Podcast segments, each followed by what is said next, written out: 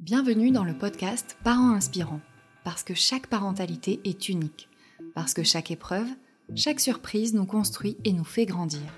À chaque épisode, découvrez des histoires de parents, leurs aventures, leurs galères, leurs rêves, les événements qui ont un jour changé le cours de leur vie.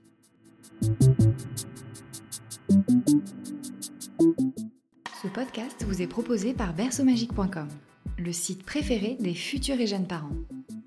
Et maintenant, place à l'épisode.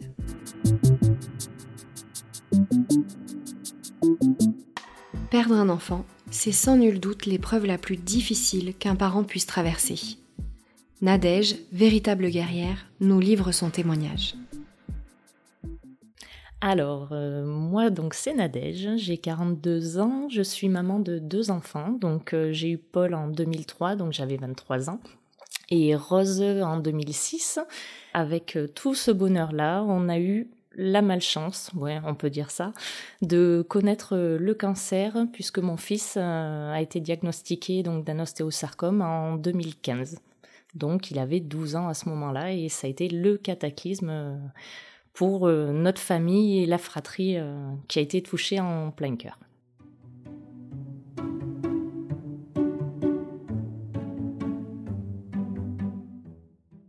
Alors au niveau de l'enfance, euh, oui, là sincèrement, ils n'étaient pas parfaits, ça serait trop beau.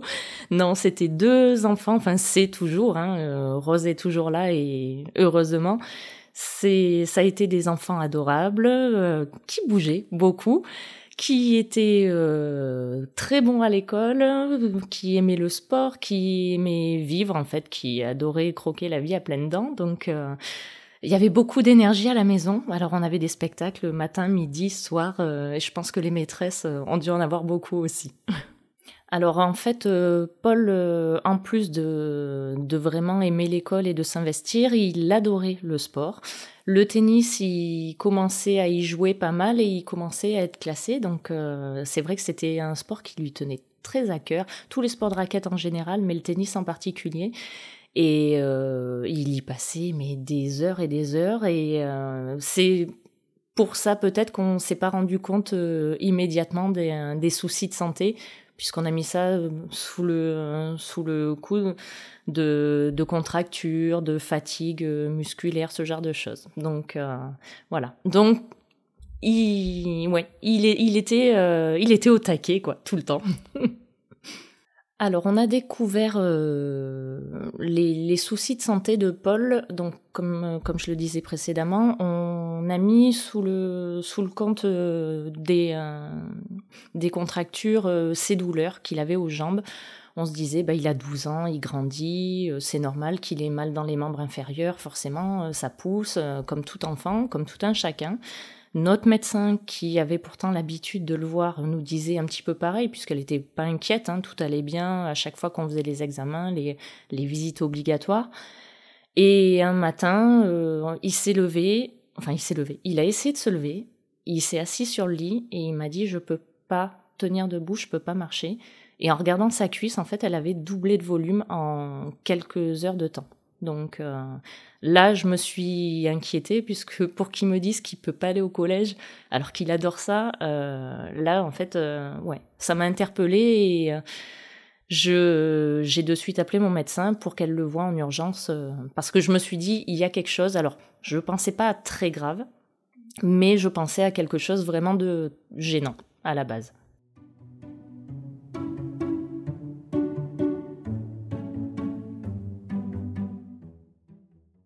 Le médecin donc m'a reçu le matin même. Donc euh, elle a jugé bon de faire un bilan parce qu'elle le trouvait quand même un peu un peu pâle, un peu fatigué. Donc elle voulait faire un bilan sanguin pour faire le point. Elle avait regardé un petit peu la cuisse, donc elle pensait encore à ce moment-là une contracture mais très importante ou à, une blessure qu'on n'aurait pas décelée. Et en 24 heures de temps, notre vie a commencé à basculer puisqu'on nous a appelés pour nous dire qu'on devait partir en urgence pour une biopsie à la Timone de Marseille. Et de là, en fait, euh, ben, ça a été le début d'un tourbillon. On, il est resté une bonne semaine donc après la biopsie pour le, temps du suivi sur la timone. On a attendu un mois, un mois et demi pour les résultats. Je pense que c'est le pire en fait quand on ne sait pas que son enfant souffre, euh, qu'il est euh, dopé à la morphine parce que de toute façon il n'y a pas d'autre moyen de le, de le soulager et que personne sait et que beaucoup disent que c'est enfin qui somatise donc c'est c'est assez terrible à entendre et un mois et demi après, en fait, on a été convoqué pour les résultats, pour la lecture des résultats. Et là, on a eu le, on a eu plusieurs professeurs, plusieurs médecins, des infirmières qui sont passés dans le couloir et qui nous ont dit d'entrer. Et on était euh, nous trois, donc euh, mon mari, Paul et moi, et face à euh, une équipe médicale, en fait, qui était rodée à l'exercice. Mais nous, au contraire, en fait, c'était voilà. Là, ça a été le début de d'une d'une nouvelle vie, si on peut dire, puisque c'est là où notre vie a basculé, notre vie a changé.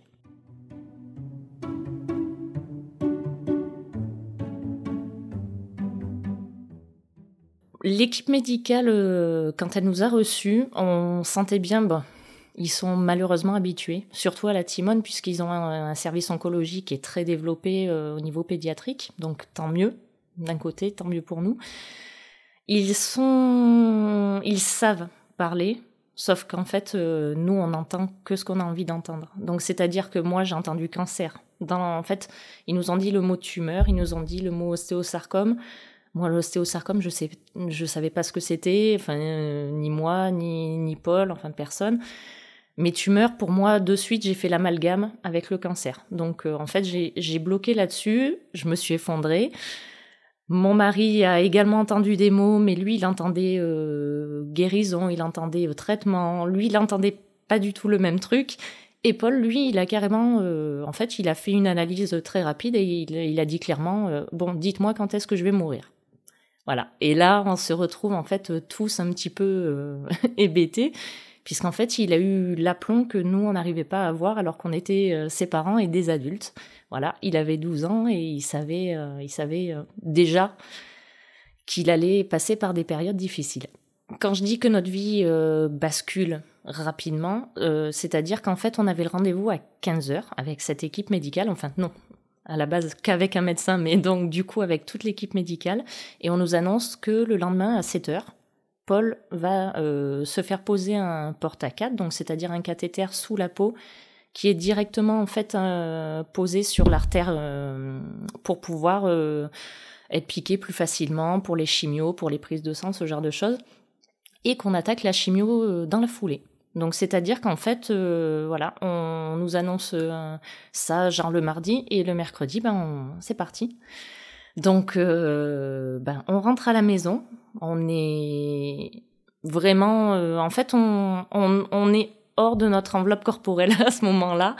On est tous les trois dans la voiture, on sait, on sait pas quoi se dire. D'ailleurs, je crois qu'en fait, la seule chose que Paul a dit, c'est j'ai faim et j'ai envie de ça, ça, ça. Donc, il nous a fait la liste des courses. Il avait envie de plein de trucs, donc on a dit, eh ben, on va faire les courses.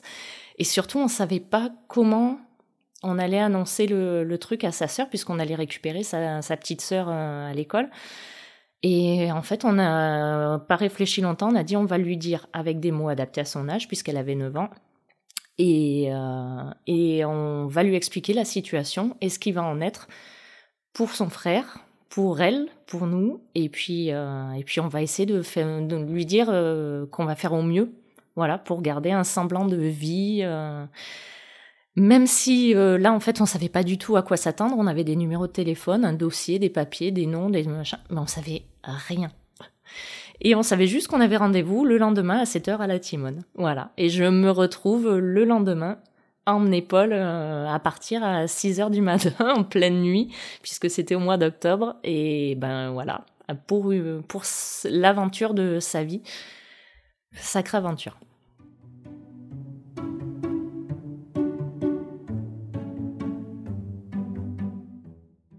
Alors au niveau des traitements, en fait, euh, on nous avait succinctement expliqué la, veille donc de sa première hospitalisation. Et le matin, en fait, les infirmières, même si euh, elles sont euh, tout le temps au taquet, tout le temps sur le qui-vive pour euh, tous les enfants des, des étages, puisqu'il y a deux étages en co plus plus une unité protégée. Et en fait, elles nous attendaient. Elles avaient déjà tout le dossier. Elles avaient fait la chambre personnalisée, donc il avait déjà son nom. Ils, ils attendaient de voir un peu son comportement pour lui donner un surnom, donc c'est marrant sur le coup, ben, ça fait plaisir parce qu'en fait, euh, voilà, elle commence, elle commençait déjà en fait à l'intégrer dans dans une nouvelle routine, dans une nouvelle vie. Les traitements, euh, on savait pas encore qu'il allait faire des dizaines et des dizaines de chimios. On a fait euh, des chimios qui étaient lambda, on a fait des chimios expérimentales parce que de toute façon, on se dit on essaye, hein, on essaye tout. Si ça marche, tant mieux. Si ça marche pas, ben on aura au moins tenté.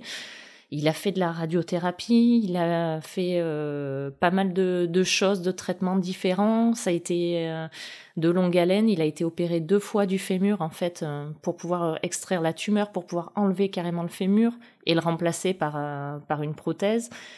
Enfin, il y a eu énormément de, va-et-vient, d'hospitalisation, de, euh, de choses comme ça. Et en même temps, on avait cette chance-là de pas avoir des chimios qui soient très longues, c'est-à-dire que des fois, on partait que pour 2-3 jours à l'hôpital et on restait 15 jours à la maison. Donc, on, on arrivait à garder ce semblant de vie et pour euh, Rose, euh, ça a été quand même euh, quelque chose qui, je pense, qui, l'a quand même soulagé, c'est de nous voir et de voir son frère surtout, voilà, d'être d'être à ses côtés et qui se retrouvent tous les deux pour partager quand même leur moment de d'enfant, comme ils avaient l'habitude auparavant. Alors le soutien euh, que ce alors à l'hôpital il y en a énormément. Il n'y a pas besoin de chercher ou de faire appel puisqu'en fait euh, il y a les blues roses qui passent très régulièrement dans les chambres. Il y a les clowns du rire médecin qui passent très souvent aussi. Il y a des intervenants extérieurs aussi alors que ce soit musiciens, théâtre. Euh, il y a l'école qui qui est à l'hôpital donc pour éviter que les enfants soient déscolarisés. Euh, on est en lien avec le collège ou l'établissement scolaire de l'enfant également pour justement pouvoir avoir les cours euh, en, distanciel ou présentiel à domicile. Et à ce niveau-là, les associations, elles aident énormément puisqu'en fait, elles dirigent euh, ou, elles, ou elles orientent pour pouvoir bénéficier d'aide, pour pouvoir avoir du soutien moral, financier, matériel parce que des fois on pense pas à certaines choses et, euh, et, ces, gens-là en fait sont là pour nous soulager moralement et pour penser à notre place à ce niveau-là. Donc c'est vrai que ça nous permet de de vraiment euh, pouvoir se consacrer euh, à 100% à ces enfants. Et pour le coup on se rend compte aussi qu'entre parents ben on se soutient beaucoup voilà donc on se rend compte aussi qu'il y a beaucoup beaucoup d'enfants qui sont touchés et que euh, on voilà on n'est pas seul dans ce cas-là. Donc euh, ça permet de partager son expérience. Des fois pendant que les enfants font la sieste ou sont en traitement il y a la salle de repos des parents. Donc un petit un petit café pendant que la machine à laver elle tourne enfin ce genre de choses. Ça, permet de créer des liens ou de partager euh, son retour d'expérience. Donc c'est pas mal et à côté de ça évidemment bah, il y a la famille les amis alors il y a malheureusement la maladie fait du tri dans, dans, que ça soit dans la famille proche ou dans les amis, ça, ça fait du tri. Mais ça fait du bon tri parce que ceux qui restent et qui, qui aident, c'est les bons. Voilà. Donc, euh, c'est malheureux. Nous, on a eu une chance exceptionnelle d'avoir des amis qui nous, nous ont jamais lâchés. Et on les remercie encore et ils sont toujours là. Donc, euh, voilà. Et quel que soit le moment, ils sont toujours là. Maintenant que pour Rose, mais euh, voilà. Ils sont là pour nous. Pour Rose, c'est cool. Donc, euh, et les associations, pareil, elles sont toujours là. Alors pas celles qui sont à l'hôpital, mais il y a des, associations, des associations pardon, qui sont à l'extérieur et qui sont là également pour nous soutenir, même après. Le pendant, oui, il y a du monde. Pour l'après, c'est bien aussi qu'il y ait du monde et on a aussi du, soutien à ce niveau-là. Même quatre ans après, ça fait du bien, quoi.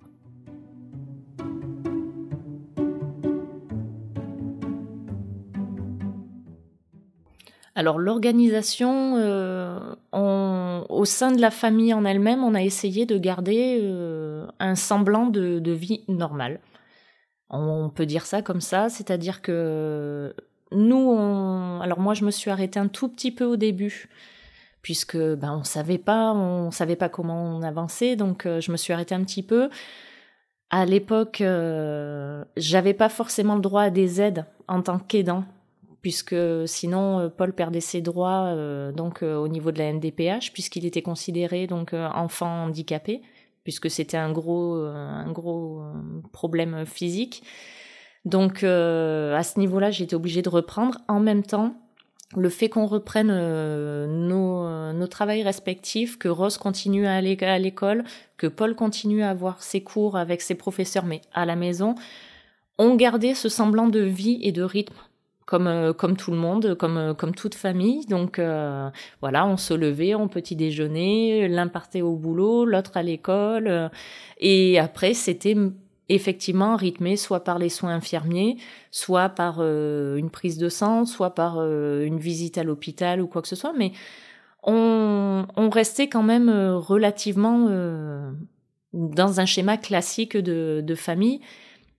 Et je pense que euh, pour ça, c'était c'était bien puisque pour euh, autant pour euh, Paul parce que ça lui faisait du bien de voir que la vie continue et que et que la vie voilà que ça que ça s'arrête pas au diagnostic et autant pour Rose parce qu'elle avait besoin de ça aussi en fait elle avait besoin de de sentir que ça continuait, qu'on continuait à, la, à, ce qu'elle s'investisse dans, dans sa vie de, de, petite fille de 9 ans euh, qui va à l'école, qui a des bons résultats, qui s'amuse. On essayait, un, voilà, un coup papa, un coup maman, de, de l'emmener à droite, à gauche pour faire des activités aussi. Voilà, puisque c'est important quand même de s'occuper de, de l'enfant, enfin de la fratrie qui, qui est à côté, puisqu'il y a l'enfant malade, mais il y a aussi euh, les frères et sœurs il faut pas les oublier, même si on, fait en sorte que, évidemment, naturellement, ben, on est focus sur le sur l'enfant qui est touché par par cette maladie, donc c'est pas évident. Et il faut essayer de se faire violence parfois parce que c'est usant au quotidien. Euh, les jours de repos, euh, c'est consacré à l'hôpital. Les week-ends, c'est euh, c'est soit il y a papa, soit il y a maman, mais on n'a pas été ensemble, on va dire tous les quatre pendant trois ans. On n'était jamais ensemble. Parce que de toute façon, il y avait toujours des soins, il y avait toujours des chimios, il y avait toujours des choses. Donc en fait, on alternait. Et Rose a pu le sentir et nous l'a nous l'a fait comprendre. Elle a dit ça fait longtemps que je vous ai pas vu ensemble, donc euh, il faut se faire violence. Donc euh, ça c'est un petit conseil, voilà pour les parents il faut essayer. Alors c'est vraiment pas évident, mais justement, les associations, les amis, la famille sont là peut-être des fois pour un petit peu, euh, voilà. Par exemple, euh, garder l'enfant malade une heure ou deux et que les deux parents s'occupent des frères et sœurs à côté pour avoir justement ce, voilà, cet amour-là pour l'autre enfant aussi, même s'il est là, qu'on lui montre tout simplement.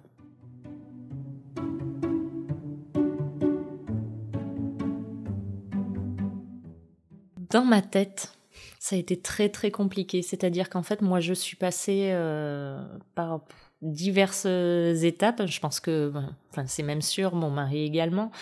Mais je peux pas parler à sa place puisqu'on l'a vécu différemment et on le vit encore différemment. Ça, c'est propre à chacun. Même si la douleur est la même, c'est c'est pas évident.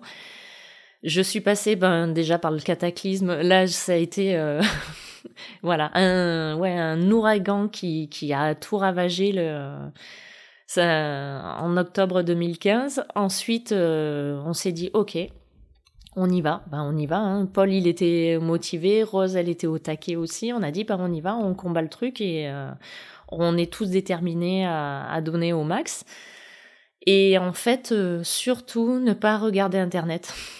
Je pense que c'est une c'est terrible, mais euh, les médecins ont beau nous dire n'allez pas sur Internet, n'allez pas regarder les chiffres, n'allez pas essayer de comprendre, parce que chaque enfant est différent, chaque situation est différente, on va sur Internet. On a le malheur de voir les chiffres, en fait, les statistiques, les choses comme ça. Et là, on se prend de plein fouet, en fait, que votre enfant est quasiment condamné. Alors, les médecins ont beau nous dire qu'il y a des chances de, de survie, on, lit qu'il y a 60% euh, de, cas qui, qui, qui, décèdent. Donc euh, c'est dur. Voilà. Et grâce à la force qu'avait Paul, grâce à la force de Rose, parce qu'elle aussi, euh, elle a été euh, phénoménale, et eh ben nous aussi on a gardé le cap. Et grâce à nos collègues de boulot à l'époque euh, qui même dans le travail ils comprenaient qu'on était là et mais parfois ben, pas là moralement mentalement on a pu rester combatif jusqu'au bout. Même si dans les dans la dernière année ben quand l'annonce a été presque voilà posé un petit peu quand on nous a dit que c'était vraiment euh, la fin et que c'était une question de semaines, de mois. On s'est dit, ben, pas grave. On va vivre jusqu'au bout comme on l'a toujours euh, fait et puis euh, et puis voilà. Mais ouais, on passe par des étapes. C'est les montagnes russes au niveau émotionnel, au niveau physique aussi, parce qu'on nous aussi on somatise beaucoup et alors entre les coups de pompe, les boutons d'herpès, les migraines. Bon, moi je me plains pas, mais ouais, euh, voilà, les parents, les parents prennent cher, les enfants prennent cher, la fratrie, la famille, euh, voilà, le cocon, euh, le cocon explose un peu, mais faut tenir, faut tenir coûte que coûte parce que l'enfant malade lui il tient et ils tiennent tous d'une manière phénoménale, donc on n'a pas, on n'a pas le droit de faire autrement.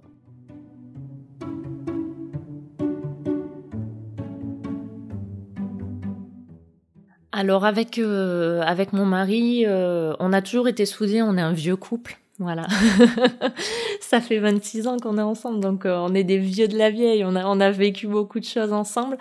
Et cette épreuve, en fait, on l'a pris comme un, comme un, challenge, encore un, un, de plus dans la vie. Donc ça nous a rapprochés, même si à certains moments, en fait, on se comprenait pas voilà, on avait l'impression que l'autre s'investissait moins ou, ou plus. Enfin, c'est comme dans tout, comme dans toute épreuve euh, de la vie. On a vu beaucoup de, de, parents se déchirer dans les couloirs de l'hôpital parce que c'est tellement, tellement un cataclysme et tellement une épreuve douloureuse pour tout le monde qu'on comprend que les couples ils explosent puisque euh, on, on, passe euh, notre temps à faire des allers-retours à l'hôpital, on a cette charge émotionnelle qui est hyper hyper présente nous, on a eu cette chance-là de, de surmonter le truc et encore maintenant de, de, le vivre de le vivre ensemble, même si parfois, ben là c'est pareil, euh, il y en a un qui va moins bien que l'autre, mais on continue à avancer, euh, voilà,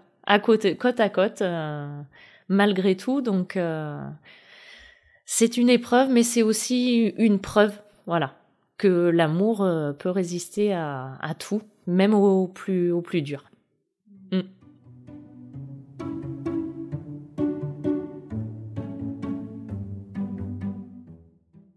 Alors, donc le médecin, enfin le médecin référent euh, de l'époque nous avait euh, reçus, puisqu'en fait on avait des points très régulièrement par rapport justement aux, avancées euh, et aux examens pour, qui faisaient suite aux différents types de chimio, de traitements. Donc euh, c'était un petit peu la roulette russe à chaque fois. On se disait bon, est-ce qu'on a tiré le, est-ce qu'on est, bon pour cette fois-ci ou pas? Et donc dans la troisième année, au tout début de la troisième année, on nous dit que là ça a migré dans les poumons, que que le cancer euh, a trop trop avancé au niveau terrain et que là entre guillemets on peut que retarder l'échéance. C'est-à-dire que l'échéance, elle viendra. Alors évidemment, ils nous ont pas dit au mois d'avril, euh, ça viendra en octobre, ça viendra en décembre. Ils en savaient rien, puisque les poumons étaient encore euh, relativement, euh, voilà, sobres, on va dire, mais Là, euh, quand on nous l'a annoncé, en fait, euh, Paul, ben, égal à lui-même, il pensait qu'à une chose, vu qu'il ne pouvait plus faire de sport, mais que c'était un épicurien. En fait, chaque grosse échéance, chaque grande épreuve, il avait envie que d'une chose, c'était de manger un bon repas. Donc euh, maintenant, on avait, on avait pris l'habitude pour les, ben, les annonces un peu, un, peu douloureuses. En fait, on se faisait, on, on, rentrait à la maison et on se faisait un apéro dînatoire de folie. Et par rapport à ça, en fait, ce, ce soir-là, par rapport à l'annonce, on en a discuté ensemble et on a demandé à Paul surtout ce qu'il voulait faire parce que c'est avant tout lui qui avait le droit à la parole à ce niveau-là. Il avait 12 ans, oui, mais euh, enfin 15 ans, euh, là pour le coup, euh, presque 15 ans, pardon. Donc quand, quand il a eu l'annonce, Donc il, a, il avait le droit de, dire ce qu'il avait envie de faire et tout. Donc il nous a dit ok, on, on y va, on tente pour retarder au max, mais euh, moi de toute façon j'ai décidé de, euh, de, rester à la maison. Je veux plus aucun traitement à l'hôpital, je veux tout à la maison parce que j'ai envie de, de, vivre euh, à la maison, voilà, de, de vivre ces derniers instants avec vous. Donc mais alors, c'est bien et c'est pas bien. Parce que pour nous, en fait, eh ben, on se sent un petit peu désarmé on se dit, mais est-ce qu'on va réussir à vivre au quotidien avec ça? Et, de là, en fait, eh ben, c'est toute une préparation de l'équipe médicale de l'hôpital qui se met en relation avec une équipe médicale de l'extérieur. Et c'est ouais, c'est un sacré taf. Ça se met pas en place immédiatement, donc il y a quelques petites semaines de battement. Mais après, c'est bien parce qu'en fait, euh, voilà, tous les matins, on, se réveille tous les quatre ensemble à la maison et, euh, et on peut, ben, selon la forme de, de Paul, euh, voilà, bouger un petit peu avec sa sœur, profiter tous les quatre ensemble ou tous les trois ou, ou papa avec Paul et maman avec Rose, inversement. Enfin voilà, on a géré, il a géré jusqu'au bout et mais ouais, c'est c'est dur à encaisser quand même, parce qu'en fait, on se dit que c'est les derniers instants. Il est resté à la maison. En fait, les médecins nous avaient dit que la fin d'année risquait d'être compliquée. Et en fait, la fin d'année, elle a été compliquée dès mi-octobre. Donc, c'est pas une fin d'année comme on l'entendait. Voilà. Nous, à partir du, du de mi-octobre, on a commencé à se poser des questions, puisqu'en fait, il commençait à ne plus avoir faim. Et comme je vous l'ai dit, la, la bouffe, c'est la, c'est sa vie, quoi. On se croirait dans le Camelot avec le gras, c'est la vie. Et ben pour lui, c'était ça. En fait, il, qui fait manger. Donc euh, du moment où il nous a dit, je commence à pas avoir faim, là on s'est dit bon, il y a quelque chose qui va vraiment plus. Il était de plus en plus fatigué. Euh, ces derniers instants, c'était le lit vers le canapé, le canapé vers le lit, c'était que ça. Donc, euh, je pense que ça, c'est le plus dur, mais en même temps, on les a vécus ensemble, ces moments-là. Donc, euh, désolée pour les sanglots. Voilà, mais euh, ouais, de, le garder à la maison et qu'il ait fait ce choix-là, en fait, euh, on la remercie.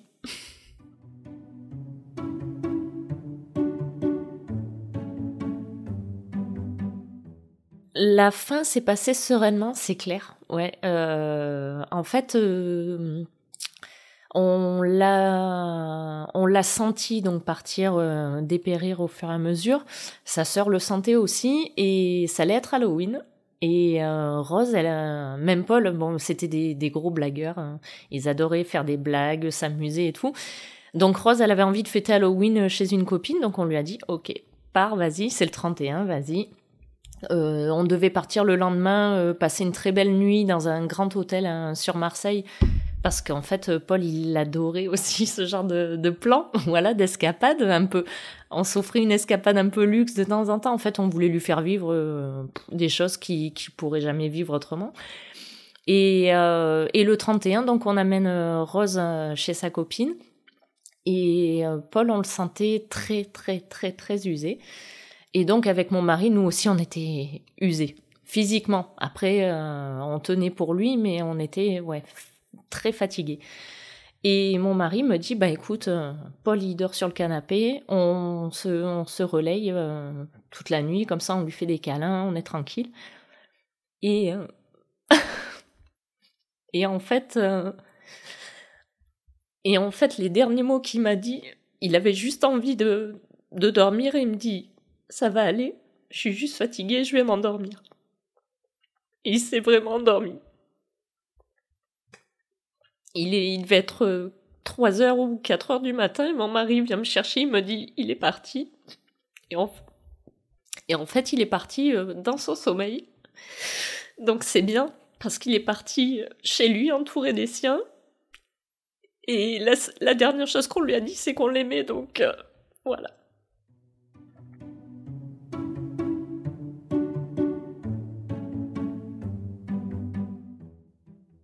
Ben, c'est une sacrée épreuve de, vivre ça à la maison, mais en même temps, euh, en fait, quand on, parce qu'on a gardé le canapé, on l'a pas encore changé. en fait, je, je, on le garde, il est, il est pourri, il a une assise qui est défoncée, mais ce canapé, en fait, on y est trop bien. Et on se dit que bah, il est parti comme il l'a voulu, surtout. Ça, c'était important, en fait, qu'on respecte euh, ses volontés, parce que euh, à 15 ans, on a le droit d'avoir, euh, d'avoir le choix de, de mourir comme on a envie. Et surtout, on se dit que voilà, il n'y avait pas, il y avait pas trop d'assistance médicale autour. Il est parti, il était soulagé au niveau de la douleur. Donc en fait, c'est juste, voilà, son cœur s'est arrêté tout simplement. Et quand on l'a regardé, en fait, il était paisible et il était bien. Donc voilà. Et pour le coup, là aussi, ben, les équipes euh, sont là en fait pour l'après, entre les médecins, les pompiers. Ou... Alors c'est pas évident parce qu'en fait, le décès à domicile, il faut que ça soit le médecin, alors SOS médecin ou un médecin des pompiers qui déclare le décès. Donc là, faut expliquer un petit peu l'histoire. Bon, après, ils prennent pas trop la tête parce qu'ils comprennent bien que c'est dû au traitement. Et puis après, ben, l'équipe médicale nous explique un petit peu tout le processus. Et, mais le plus dur, en fait, ça a été de récupérer Rose le 1er novembre et de, et de lui dire que son frère est parti. Et, et là, en fait, euh, elle, la chose pour laquelle, en fait, euh, elle culpabilise, c'est de ne pas avoir été là pour lui dire au revoir une dernière fois. Mais bon. Elle lui avait dit que qu'il jouerait au Pokémon quand elle rentrerait, c'était déjà pas mal.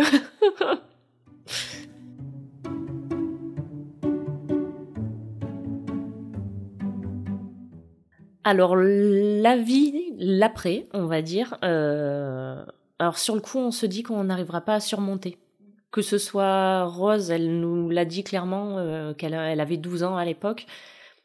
Elle nous a dit j'arriverai pas à surmonter le truc, même moi je m'imaginais euh, c'était tellement douloureux qu'en fait on se dit que on n'arrivera pas vraiment, on n'arrivera plus à rire, on n'arrivera plus à sourire, on n'arrivera plus à parler, on n'arrivera plus à faire des choses simples de la vie et en fait euh, pour le coup, les premières semaines, c'est un peu ça. Alors les parents, la famille sont là, les amis sont là, heureusement. Donc en fait, euh, on, nous on a eu, euh, on a eu un très bon accompagnement à ce niveau-là. Donc on n'a vraiment pas été euh, isolés ou on n'est pas resté seul. Et les mois qu'on suivit, en fait, on culpabilisait énormément. Si on avait le malheur d'esquisser un sourire, on se disait on n'a pas le droit. Et en fait, on réfléchissait, on nous disait ben si, parce qu'en fait, il serait là, il nous mettrait un coup de pied aux fesses pour nous dire si, t'as le droit de rire? Ben, évidemment.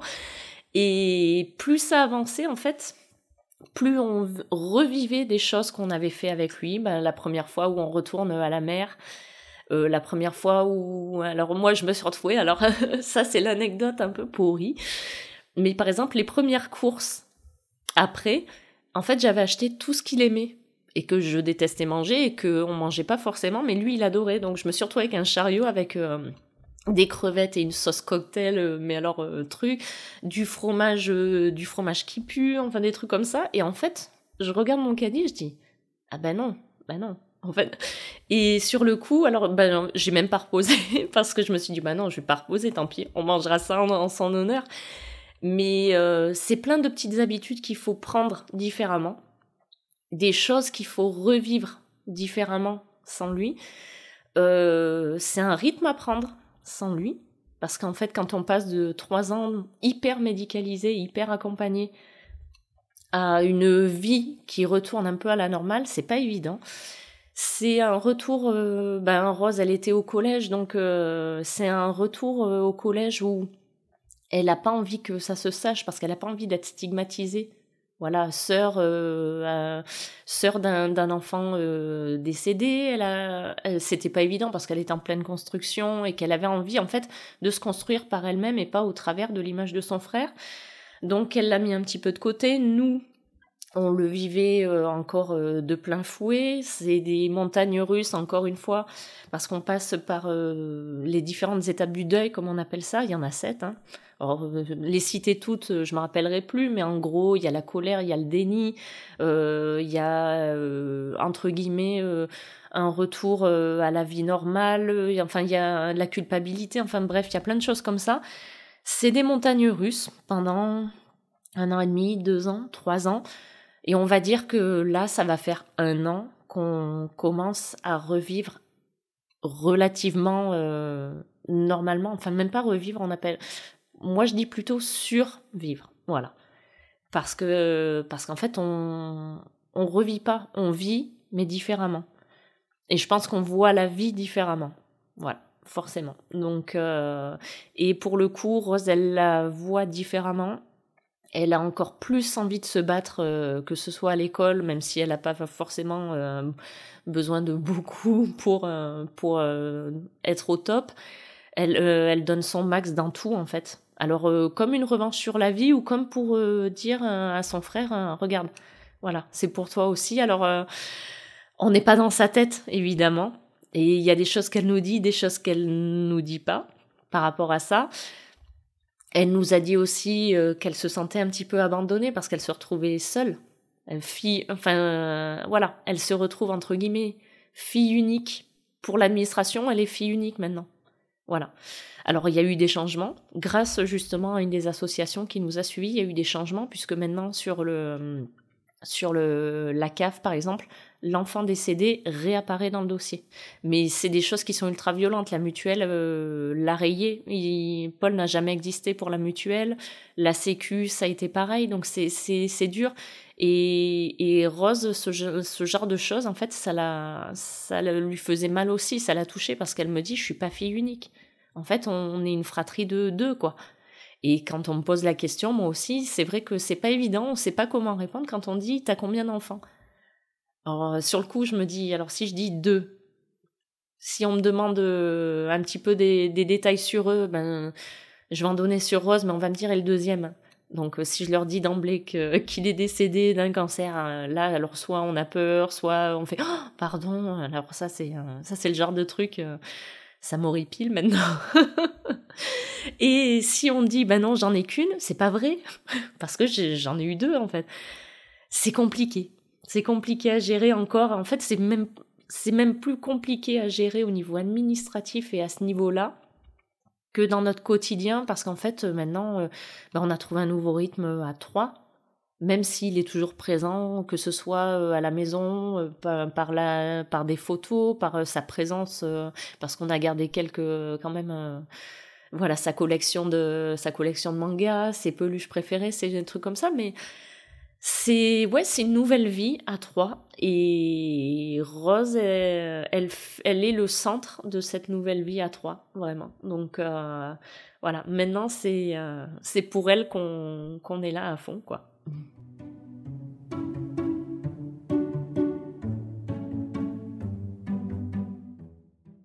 J'ai partagé avec vous mon expérience. C'est aussi ben, pour euh, vous dire, voilà, à ceux qui traversent cette épreuve ou qui sont touchés euh, de près, de loin, parce que vous pouvez très bien être euh, les parents d'enfants malades, comme vous pouvez être faire partie de la famille ou des amis de ces deux personnes qui traversent cette épreuve. N'hésitez pas vraiment à, à, vous faire aider, à vous faire accompagner et pour pouvoir un petit peu lâcher prise et vivre un peu plus sereinement, si je peux, si je peux dire ça. Voilà, cette, cette terrible épreuve, euh, ça permet de se soulager vraiment mentalement, de d'être euh, plus fort pour, euh, pour l'enfant qui, qui, qui est malade, pour, pour ses frères et sœurs. Et ça permet de moins penser au matériel, aux petites choses du quotidien qui peuvent peser. Euh, aller chercher euh, la fratrie à l'école pendant que nous on est à l'hôpital ou quoi que ce soit. Plein de petits tracas qui peuvent peser et là les associations, la famille, les amis sont là pour ça aussi. Donc faut pas hésiter. Alors on met son ego de côté. voilà, on, est des guerriers, on est tous des warriors. Nos enfants sont des warriors et ils savent bien gérer. Mais on peut un petit peu demander de l'aide. En fait, ça coûte pas grand chose. Ça fait plaisir en plus aux gens autour de soi parce qu'ils se sentent utiles. souvent dans cette situation, c'est compliqué de trouver sa place. Et, euh, au moins, nous, on est soulagés de, de petites choses, quoi. Donc, euh, ces petites choses qui peuvent peser, donc euh, c'est bien. Donc, faites-vous aider. Et il y a plein de gens compétents pour ça et plein d'amis et de familles qui vous aiment aussi. Donc voilà. Merci en tout cas de m'avoir écouté et puis d'avoir, de m'avoir permis de partager mon expérience.